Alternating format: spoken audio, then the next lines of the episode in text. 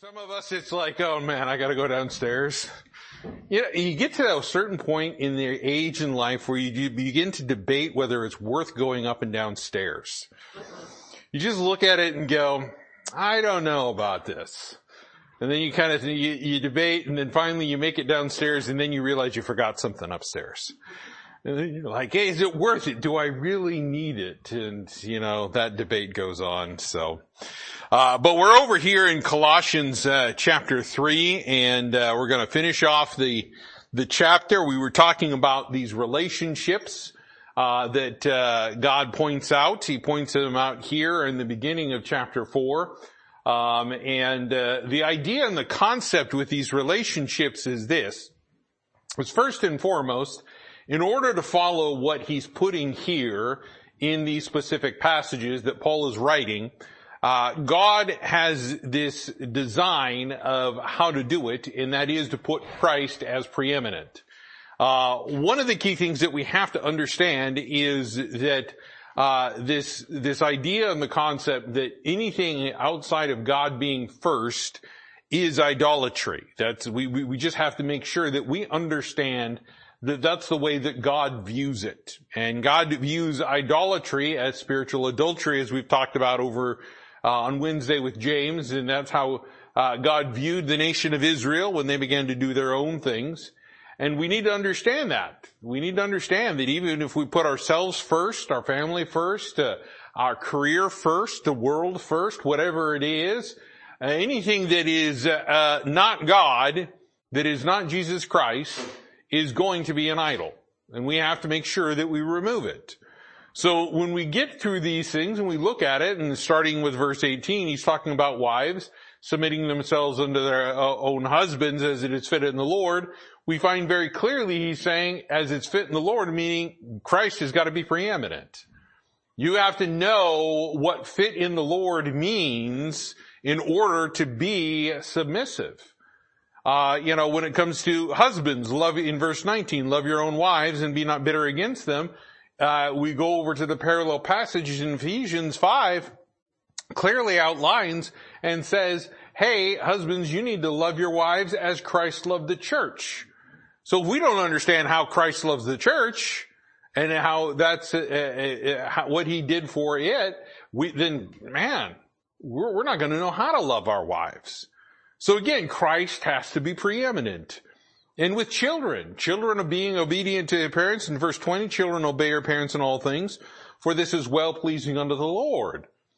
Often is the case, and this is something that is very imperative to teach children, obedience is not just about obeying the parent, it's about obeying the parent because you want to be obedient to God. You want to be obedient to Christ because you want them to understand the concept that Christ is the head of the home, that Christ is the one that is, is, is overall everything in that household. And it must be dictated, as we see here, that the Lord is the one that they're being obedient to. If they're being obedient to the Lord, they're going to be obedient to you. You want to start off that relationship very young. Starting them off when they're 18 years old is way too late. Way too late. You want to start them off young, having that desire to please God very early. And then we get to this one where he's talking about fathers and, and, and, obviously being a parent is a very difficult thing. And in verse 21 he says, fathers provoke not your children to anger lest they be discouraged. And the only way that we can understand how to be fathers and how we can understand uh, what parenting is about is to look at how God parents us. Realizing we're children and how God teaches us and how God is kind and how God treats us and, and, and we should be very thankful and understand the fact that uh, God's wrath is not upon us when we disobey, when we do things in our own will, when we do things outside of His will, and how He corrects us and brings us back into uh, His will and doing what we're supposed to be doing. But here in verse 22 is where we get to, uh, where we kind of left off, and that is with servants. And again, we're talking about those that are, are being obedient to uh, their masters, and we're going to take a look at this passage here in just a moment. Before we get too much further into this, let's go ahead and pray and we'll get, uh, get in earnest into this lesson. Dear Heavenly Father, thank you again for the time and thank you again for your word that you've given to us. And Lord, I just pray that we would treasure it this morning and Lord, we would seek the wisdom in it, that Lord, we would dig for it and we would, um, diligently seek you and uh, your will throughout all of these things. I pray, Lord, that you would just guide us and direct us in our thoughts and the intents of our heart, Lord, that they would be honoring and pleasing to you. Pray, Lord, you just be with me and speak through me. Use me, Lord, in such a way that you get all the glory, honor, and praise. And this I ask in your son's name, Jesus Christ. Amen. So here we are talking about servants. And it says in verse 22, servants, obey in all things your masters according to the flesh, not with eye service as men pleasers, but in singleness of heart, fearing God.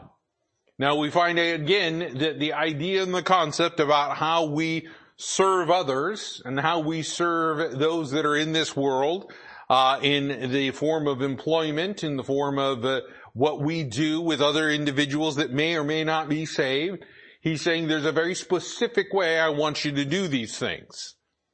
And we see here that it is with number one, fearing God.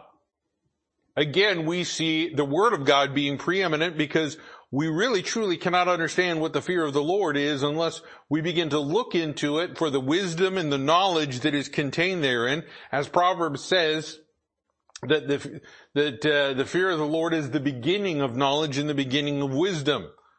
We begin to understand who God is and we begin to grow that relationship. We're going to find out very clearly why God is one to be feared, not in a way where we're, you know, our knees are knocking and our teeth are chattering, so to speak, and we're afraid of Him, but one where we clearly understand who He is, what power He has, what He has done for us, His grace, His mercy, all of these things, realizing He is God.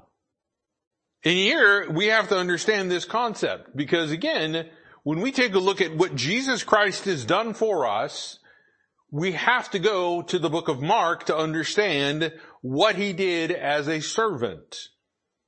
The four gospels uh, that are presented to us in the Bible uh, uh, very clearly identify characteristics and, if you will, positions of Christ. The first one, Matthew, talking about being a king because there's a lot to do with the kingdom of heaven that physical, literal, millennial reign of Jesus Christ. So we find a lot of things about his kingship, which is why you have the genealogy over there that truly traces it back to him being the rightful heir to the throne. You then have Mark, which deals with him as a servant. Because in Mark, there is no genealogy, because people don't care about the genealogy of a servant. It doesn't make any difference. The idea and the concept is, is it just gets right into his ministry and what he was doing as far as the will of God and him being a servant to others. Being a servant of God, as he's called in the Old Testament. Luke deals with him as man, you know, being obviously, uh, not only was he 100% God, he was 100% man as well. And we find that being in there, which is why his genealogy, which comes from Mary, the flesh part, we find very clearly goes back through the line of Nathan, not through Solomon.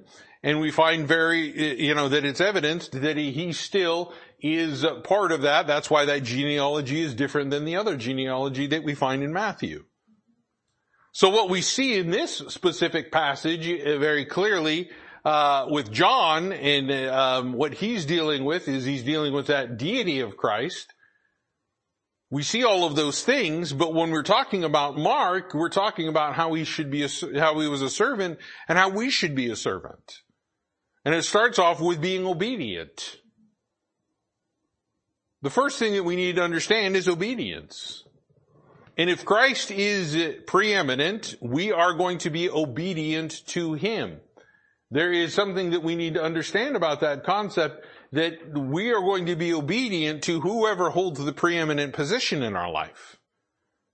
If we hold our own preeminent position, we're going to be obedient to ourselves, which is a dangerous thing to do. If uh, somebody else is going to be holding that or something else, that is what we're going to be obedient unto.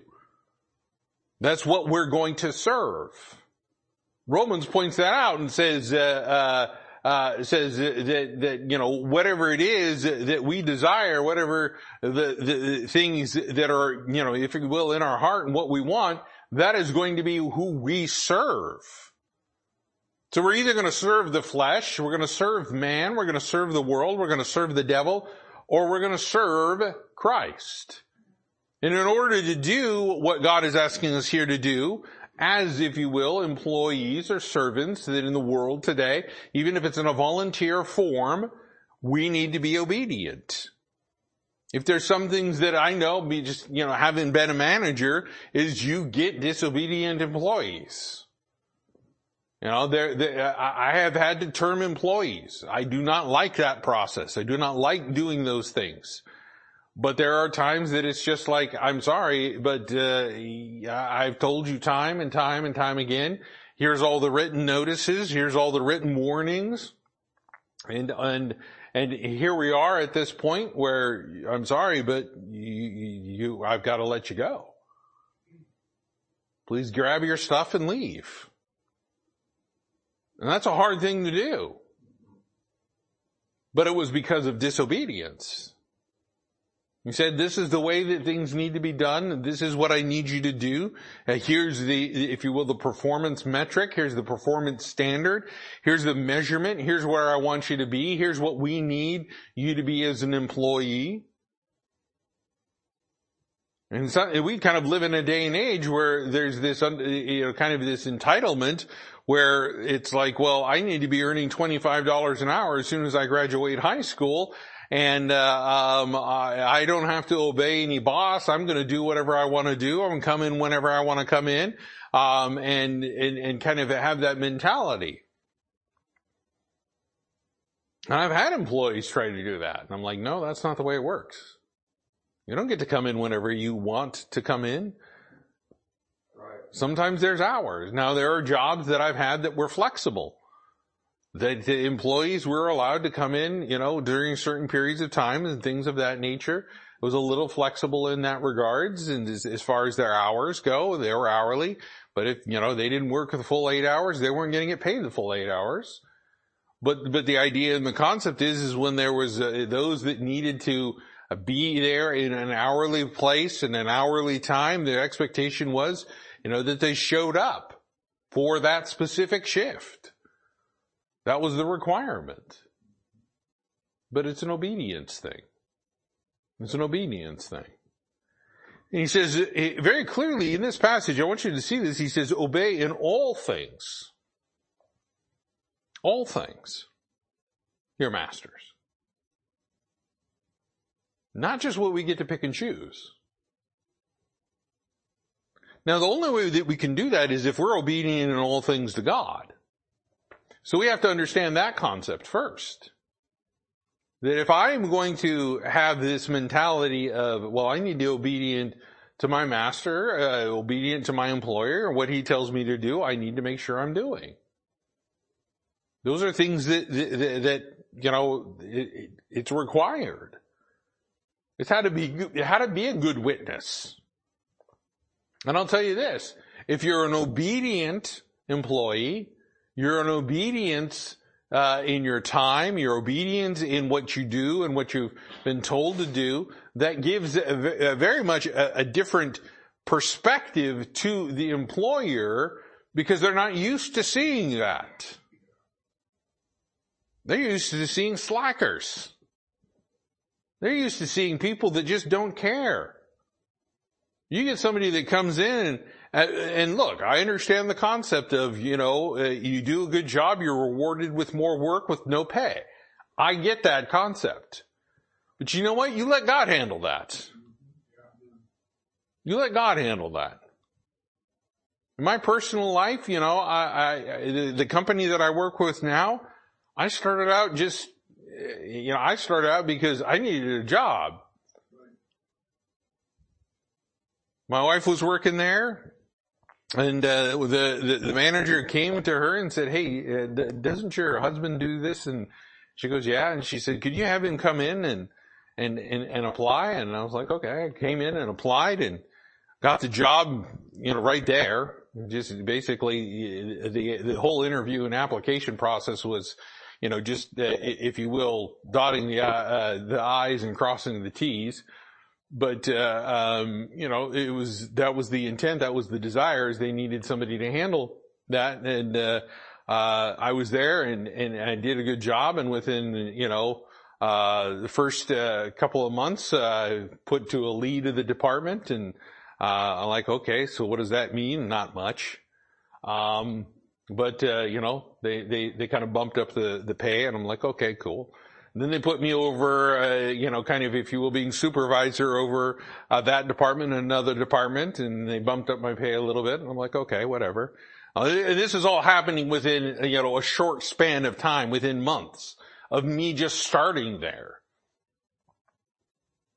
But again, it wasn't like I was seeking after those things. I was looking for career growth. I was just, hey, I need money so that I can live and survive so that my family, me and my wife can, you know, afford things. That's the idea.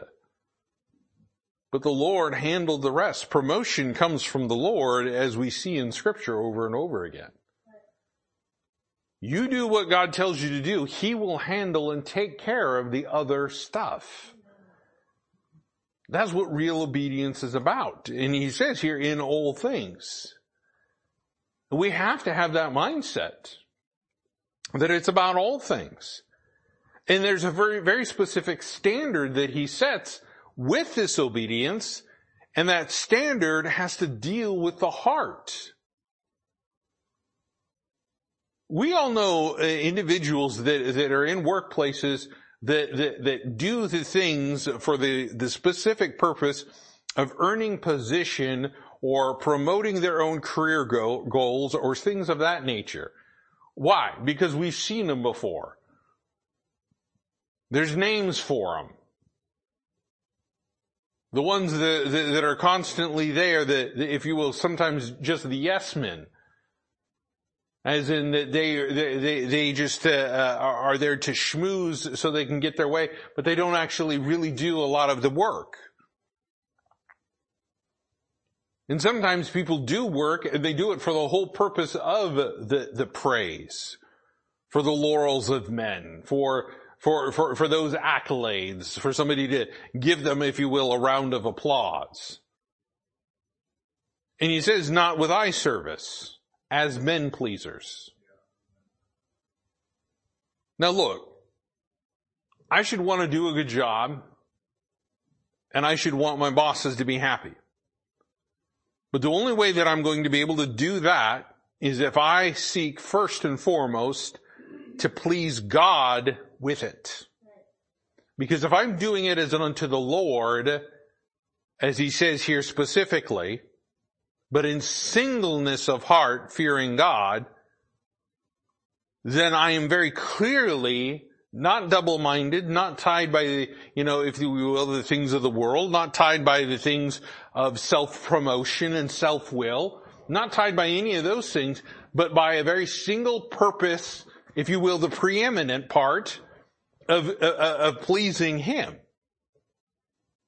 Fearing Him. Realizing I've got to give an account to Him for what I do. Not necessarily my bosses, but to God. And I should want to do a good job for my, for, uh, for, my Lord, for my Savior, for what He's done for me. I should have a desire. If somebody does not have a desire to do things unto the Lord, to please Him, then they truly do not understand what God has done for them. Right. They don't understand the forgiveness of sins. They don't understand His grace and His mercy and His long suffering and His kindness and His gentleness towards us and His goodness. They don't understand all of that. And they need to understand those things so that they can, if you will, begin to fear the Lord and do a job that is pleasing unto Him. Because he says right in the next verse, in verse 23, and whatsoever ye do, do it heartily as unto the Lord, not unto men. again, I, th- that's the purpose behind why I do what I do. And again, that, that verse 23 not only just covers the servant part, but it also covers fathers, children, husbands, and wives. And in the next passage in, in chapter 4, masters as well. That my mindset is, is solely upon God in that singleness, and I'm doing it heartily. You ever do something when your heart isn't in it? You're just kind of, what is it? It's the, it's the moaning, the grumbling, the griping, the complaining, the, all of that. You know, the, the, the muttering under your breath. You know, whatever it is. That's not doing it heartily. Now, the important thing to understand here is when he's talking about doing it heartily, we need to understand that it, that, that, that heart that we're supposed to be doing it with is the heart that is owned by Christ. It's His. It belongs to Him. Because of what He did on the cross. Because of the power of His resurrection. Because of that. That's something that we truly need to understand. And we were going to please the Lord, as he's talking about here. We're going to do it under the Lord if we do it with a right heart motive. And again, we go back to those passages where, uh, you know, again, we start looking at, if you will, the judgment of what is being done. And, and, and, and Paul's kind of, if you will, beginning to shift to that theme as we're going to see here, that he starts talking about, hey, look, we're all going to have to give an account at one point in time.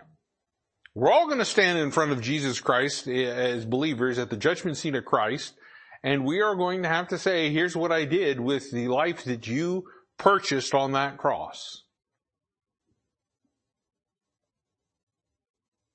Now that may be terrifying. But God's looking specifically, not necessarily at the quantity, but that quality of it. Because he says you're going to be judged on whether it was good or whether it was bad. Because we know not all servants produce the same yield. Some produce 30 fold, some produce 60 fold, some produce 100 fold. So we understand that concept. Not everybody has the same opportunity. Not everybody's in the same field. Not everybody has the same uh, uh, type of, uh, uh, uh if you will, uh, fruit that is being brought forth, a tree, if you will. Not everybody does those things. You know, a, a crop of wheat is going to be a lot different than, say, a crop of figs or blackberries or something of that nature. Some require more work, some require so on and so forth, and maybe not yield as much as the others do. But it's still fruit that is brought forth. It's still profitable. It's still something that is used of God and pleasing unto Him. But what we find is it comes back to this heart motive. Did I do it for the right thing? Did I do it with the goodness in my heart or did I do it with, if you will, an evil eye? Did I do it with a look to myself, to glorify myself, or did I try to do it for the glory of God? I was having a conversation, a text conversation with a young man uh, just the other day, uh, talking about some questions about some translation, uh, you know, King James Bible issues. And, uh, uh, and I said, you know, one of the key things that we, we, you truly have to do when you start looking at what the King James Bible says is you have to look at who is getting the glory out of these texts. When you, when you, study it out, when you research it, you start realizing that the other versions, they take away from the glory of God. They take away from the redemption. They take away from the shed blood of Christ. They take away from some of those uh, important things. Like you go over, as an example, you go over to the book of Matthew, where he says, um, and again, I'm, I'm kind of paraphrasing, where he says he comes to seek and to, uh, to, to save those things, and he says that he's come to call sinners to repentance. Many of the other versions just say he's come to call sinners. Well, that too, repentance is an important thing. It's an important thing. Otherwise, we have no idea what he's calling them to. But he's calling them to be repentant. He's not calling them to come hang out with him. He's calling them to come change. Turn away from the sin. Turn to God. Turn to Christ. That's the idea, the concept. So, you know, again, as we look at those things, we have to truly understand what, what, what God's talking about. And again, who's the one that gets the glory out of all of that? Well, it's God that gets the glory. Because doesn't the Bible say that it is the goodness of God that brings men to repent? Brings them to repentance? The goodness of God. His goodness. And it was a good work that was done upon the cross. It was a good work that was uh, uh, done with the empty tomb. It was the good work that was done with the, as we talk about the propitiation and the advocacy and all of the things that we're talking about in First John. All of those things are good works that God has done for us. And it should be that goodness that draws us near to Him. But here he says, do it heartily, uh, uh, as unto the Lord, not unto men, and it's whatsoever ye do. Again, another all-inclusive phrase. Everything. And I tell you, taking that verse and memorizing that verse and realizing, hey, whatever it is I'm doing, I need to make sure that I'm doing it unto the Lord, that begins to really eliminate sinful activity. Because you can't do sin unto the Lord. God will not accept it. That's not what God wants. He wants holiness. He wants righteousness. That's what he desires. And here's, again, you know, kind of going on on this subject in verse 24, here, here's part of this thing. Knowing that of the Lord ye shall receive the reward of the inheritance, for ye serve the Lord Christ. There it is again, the first priority. The preeminence. And this is something that we should know. It's something that should be at the forefront of our mind constantly. You know, we put on the helmet of salvation for one reason. To realize that we're saved unto good works and what He has done on the cross for us and that we are saved from our sins and that we have a home in heaven and that should drive us and should, if you will, cause us to think very sober-mindedly in what we do and know that we're going to receive a reward of what we've done. And the reward of our inheritance is that eternal life that we all look forward to and we all desire, as we should. And here's the driving motivation behind why we do what we do, because of what God did for us. And that's why we serve Him willingly. Not caught up as a slave that was sold but as one that came and said, I will willingly serve and devote my life unto my master, Jesus Christ. Because in verse 25 he says this, but he that doeth wrong shall receive for the wrong which he hath done, for there is no respecter of persons. So here he ends this uh, chapter is talking about there's consequences. If Christ is not preeminent, there are going to be consequences. If we do something wrong, there are going to be consequences. Now again, you know, uh, even as we're going to talk about this morning, uh, there is a learning pattern that we go through. And what is it? You listen, you attempt.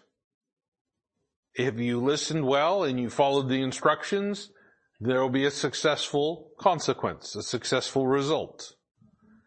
But many times what happens is we, we listen, we don't understand, we attempt, we fail. Well, what does that mean? It means we gotta go back to step one. We can't say we've learned that concept. And we keep doing that until we understand what the concept is truly teaching. And it is a pattern. That's why failure, we need to understand when we fall, we need to learn from it. We need to clearly understand that, you know, when we sin as believers, we need to learn from it. Not reject, not rebuff the correction, receive the correction, make the correction the way that God tells us to, and go about doing it the right way from there on out. This is God's expectation of us as believers. But we need to know hey, we're, we're going to receive some things if we do it the wrong way. You know what that's going to be? That's going to be the wood, hay, and stubble that burns up. And you take a look at the wood, hay, and stubble, and you find that it is all things that are done for self, pride, pleasure, uh, uh, uh, of oneself, um, uh, things of the flesh, carnality, things of the world, and it just, what does it do? It just all burns up. It can't withstand. It doesn't get purified. But the things that are of the Lord, those last. That's the gold, silver, precious stones that we hear.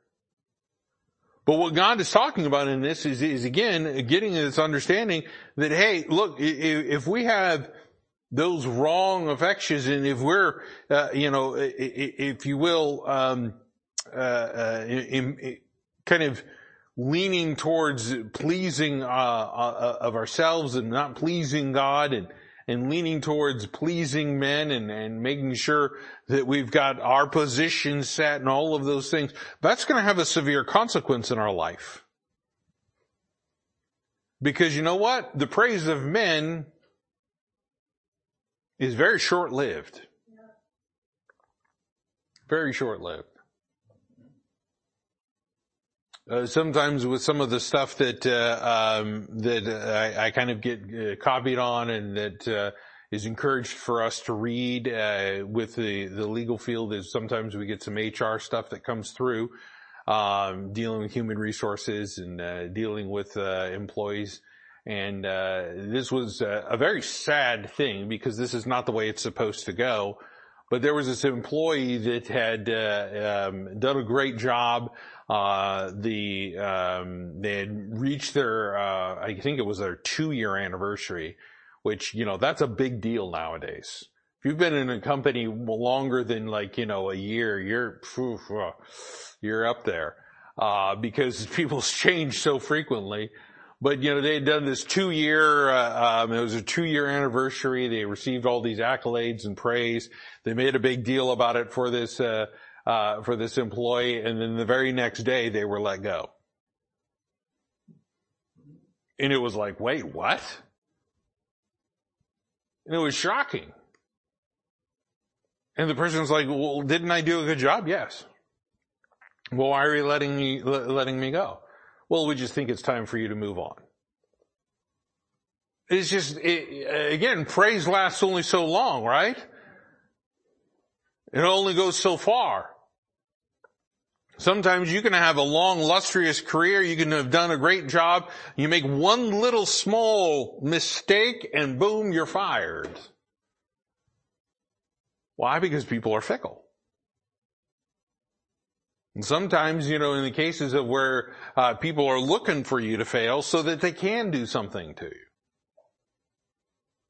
But the idea and the concept is, is this, is that that if we're doing it for the Lord, the Lord will take care of that other stuff. The Lord will handle that. The Lord will handle that. Take a look at a couple other uh, verses. I want us to understand this concept about servants. Uh, turn over to the book of Ephesians in Ephesians chapter five, uh, chapter six. Ephesians chapter 6, because again, we see some parallels here with other parts of uh, um, uh, what Paul is writing and as well as others. But again, truly points out what God's expectation of us is when we are doing a job for somebody else. In Ephesians chapter 6, and take a look at verses 5 through 9, it says, Servants, be obedient unto them that your masters according to the flesh with fear and trembling and singleness of your heart as unto the, as unto Christ. Again, we see that preeminent thought process. It's doing it unto the Lord, not doing it unto men. Not with eye service as men pleasers, but as servants of Christ, doing the will of God from the heart. That's what a lot of people don't understand. You know what the will of God is? Be obedient to those that God has put over you. Be obedient to those that God has put over you. Because if we can't be obedient unto men, how can we expect to be obedient unto God? God even says that.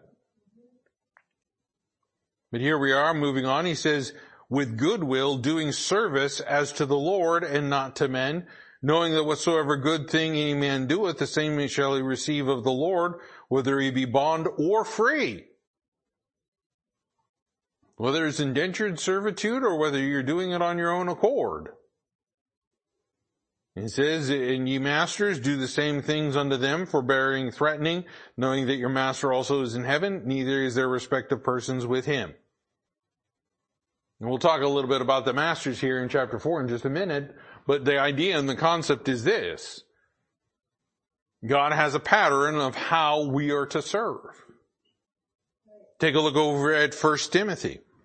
1 Timothy. 1 Timothy chapter 6. 1 Timothy chapter 6.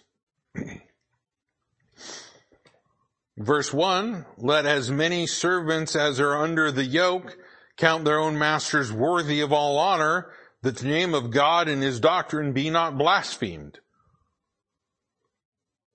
You ever read that one and think about the impact that, uh, that, that, that you truly have when you don't do what God tells you to do? You realize that, that, that disobedience, God is starting to put on the par with blaspheming Him?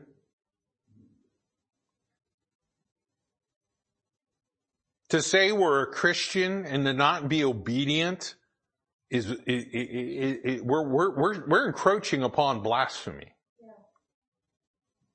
To claim the name of Christ, but to do something that is, that is satanic and devilish in the form of disobedience and dishonoring to God, not pleasing to Him, this is how God views it. And here he's talking about, you know, you need to count them worthy of all honor. That's a tough verse when you got a jerk for a boss. Let's just be honest, okay? When you got one of those guys that, that, that, that you know, as soon as the, that boss walks up to your cubicle or your workstation or calls you on the phone or whatever, and there's that audible, You know, the groan.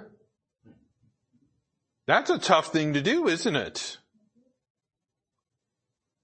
But God says honor them. Count them worthy of all honor. Because look, you know what? God does know what that guy is doing, by the way. God also knows the things that you don't know that he's doing. So how about you just trust the Lord in that regards? Do what he says, honor, and don't blaspheme. They may personally attack you for being a Christian. I've had that happen in the workplace. You let God take care of it. I've told you the story. My very first job that I had, I was a uh, uh, one of the, I guess they call them courtesy clerks now. They used to refer to me as the box boy. You know how that goes. Got to make it more inclusive, anyways. Um, uh, but the fact is, is that uh, that was my job. I was the guy that bagged your groceries and carried it out to you and did the dirty work and cleaned the toilets and mopped the floors and counted the cans because it was in Oregon, which is always a very lovely thing in the summer. Um, if you've ever smelt uh, um, stale, hot uh, beer and alcohol uh, mixed with soda pop, uh, that is a smell you will not soon forget. Uh, they bring them in and there's, you know, all the hornets and the wasps are inside there and you gotta fight those to count them and stuff like that. And sometimes it's so bad you just estimate and go, ah, there's 65 cans in there. I'm not counting it. you just throw it to the side and, you know, uh, just send it to the recycle place. But, uh, uh, but I'll tell you this, the very first job I had, I had, people found out I was a Christian and man, they persecuted me for it. They, they, they, they, they just, they hated me for what I stood for. And there was one guy, every time I would walk in, he would just look at me like he wanted to kill me. But I stayed faithful and got to a point of where I eventually did quit and I went to another place worked with a Christian uh, assistant manager. Uh, he, he, really helped me understand, you know, things about retail and business, and uh, just just took care of me as a brother in Christ, as a mentor. I really appreciated him. And I'll tell you this. I didn't really give too much of a thought about the other individuals after that. But one day I was in college and I was uh, sitting waiting to do some uh, registration paperwork for the next uh, semester that was coming up and uh, I looked over to my left and here comes that guy that wanted to just that looked like he hated me. And he came up to me and I'm sitting there going, I really do not want to deal with this today. And he sat down and he says, Hey, hey Ken, how's it going? I said, Well, it's going all right. How are you? And he's like I'm fine, and uh, he tells me that he's no longer working at that place, and uh, so on and so forth, and that uh, he's got a a great girlfriend that he's going to be marrying here soon, and so on and so forth. And I'm like, okay, okay, just kind of waiting for my name to be called so I can end the conversation, you know, kind of mentality. Not necessarily the right way. Okay, I'll just be honest with you. And then he said, uh, you know what? I've been praying that the Lord would put you back in my path. And I'm like, what? did you just say? like, what? You know, I'm just looking at him like, who are you? And is this the same guy? And, and he said, uh, I want to apologize for the way I treated you. He says, I didn't understand till I trusted Christ as my savior. He said, my girlfriend, she, she led me to the Lord and, and now I've got a relationship with Jesus Christ and I'm growing and I'm excited about it. And he's like, I'm going to church. And he said, I know exactly what you were all about. And he says, I'm so sorry. I'm just like, what? You never know. You never know. I didn't rail on them. I didn't treat, maltreat them in any way, shape, or form. Even even though the boss there was was one of those guys that you're like, whoo. I still treated him with honor. I wasn't going to blaspheme what God did, what Jesus Christ did on the cross. Take a look at another passage. Go over to Titus chapter 2. Titus chapter 2.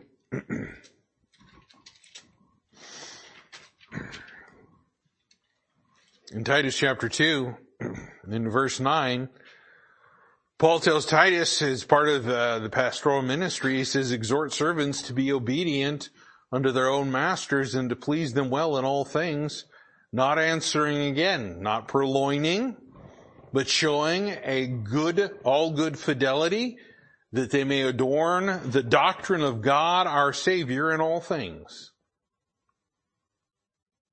Now that is an interesting thing. That is really truly putting on Christ. When you adorn yourself with that. That's the concept. Is that people see Christ in your actions and in your words. And if you will, with all good fidelity, he's talking about faithfulness He's talking about truth, adherence to the truth, adherence to what is real. That's what the fidelity is about. Because look, the world, as I said before, they know what is fake. Why? Because they're good at it. They produce fakes. So when a Christian fakes it, the world knows it. And here he's saying, look, no, with all good fidelity, you know what that means? That means that you very clearly, 100% are doing it truthfully, honestly, and it matches exactly what God tells you to do with a real truth. A real truth. This is his expectation. Turn over again to 1 Peter um, chapter 2, 1 Peter chapter 2 seeing again this concept of servants. In verse 18, he says, servants, be subject to your own masters with all fear, not only the good and the gentle, but also to the froward. He's saying, you know, you need to be obedient to those that treat you good and to those that treat you bad. To those that are perverse. To those that don't align with the biblical doctrines, that don't align with anything that is godly. He says, for this is thankworthy. Thankworthy. Worthy of thankfulness if a man for conscience toward God endure grief suffering wrongfully. You know, we may have a situation where it does not uh, turn out well, where it is not beneficial, where there is conflict, there is contention, things of that nature. Uh, but you know what? You let God handle that situation. It's thankworthy that you get to suffer at that point in time. And that's not always the immediate response and reaction that we want to give is being thankful when we go through difficult things. But that's what God asks us to do.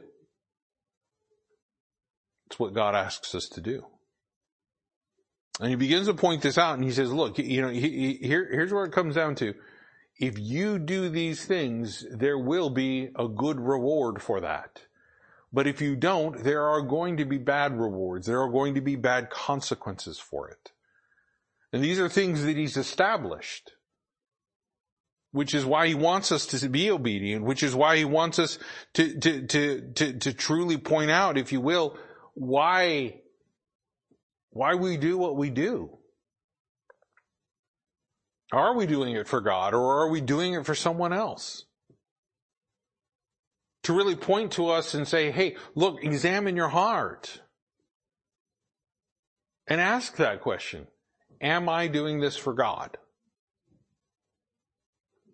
If we stop and just ask that question, I just want us to understand, if we stop and ask that question, am I doing this for God? That truly will keep you out of a lot of sin.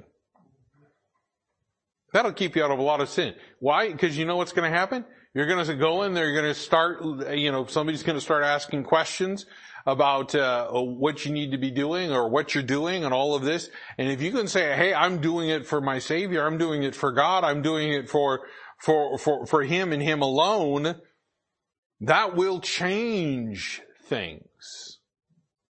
They will see that difference. And they're going to say, why are you doing it that way? And if you say, well, I'm doing it for my Lord, I'm doing it for God, I'm doing it for Jesus, they may laugh at first. They may scoff and scorn. But you say it's true to it. You'll be a witness and a testimony to them also to that boss that may be that jerk. In chapter 4, back over in the book of Colossians, and we're just going to briefly touch this because I know we're running out of time here, but briefly touch in, in chapter 4, he gets to the, where he's talking about masters. Now this is the same connection that we're making up there because he just talked about servants. Here we are continuing to talk about relationships. But again, he kind of separates this because he wants to talk specifically to masters, having them understand that it's not about them having the preeminence in a person's life, but it's about them pointing to God. A good boss will always say, I don't want you doing it for me, I want you doing it for God. Here he says, Masters, give unto your servants that which is just and equal, knowing that ye also have a master in heaven. That's the idea. That's the concept. Again, somebody that is a boss, somebody that is a manager, somebody that is an employer, they need to understand the, the concept of the way that they treat their employees, those that are under them, those that report to them, has to be the same way that God treats us. There's the expectation. The priority again is Jesus Christ. The priority again is Jesus Christ. If we don't understand that concept, then we are going to have a very difficult time in this Christian life if something else sits on the throne of our heart. We are going to struggle. We're going to have difficulties. We're going to have consequences that are of our own doing. We need to make sure that we understand the first and foremost priority in any relationship is Jesus Christ.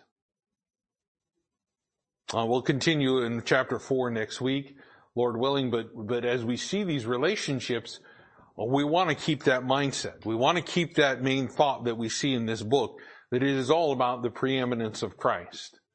And as we close out the book and close out chapter four and we move into this, we again begin to go to that whole concept of who are we praying to? Why are we praying? How are we going about prayer? Uh, what it is we're seeking from God and all of these things as well as other individual interpersonal relationships that we see that others that are doing exactly what God's telling them to do about having Christ preeminent. What happens in those type of relationships we find as Paul points them out to the church at uh, Colossae here, that they have a benefit. That there's something there that clearly reveals that God is working in them. And we'll find out more about that, Lord willing, next week. But let's go ahead and be dismissed with a word of prayer. Dear Heavenly Father, again, I thank you for the time. Thank you again, Lord, for what you uh, continue to teach us in this book. Pray, Lord, that we would just continue to have that desire to make sure that you are preeminent in everything that we say and do that Lord, all of our relationships, all that we do, whatsoever we do, that Lord, it is you that we take into consideration first. Understanding that we will give an account one way or another of what we do and what we have done for you and why we did it. Thank you again, Lord, for all these things you put together for us in your word that we can learn it, read it, understand it. And I ask and pray all of this in your son's name, Jesus Christ. Amen.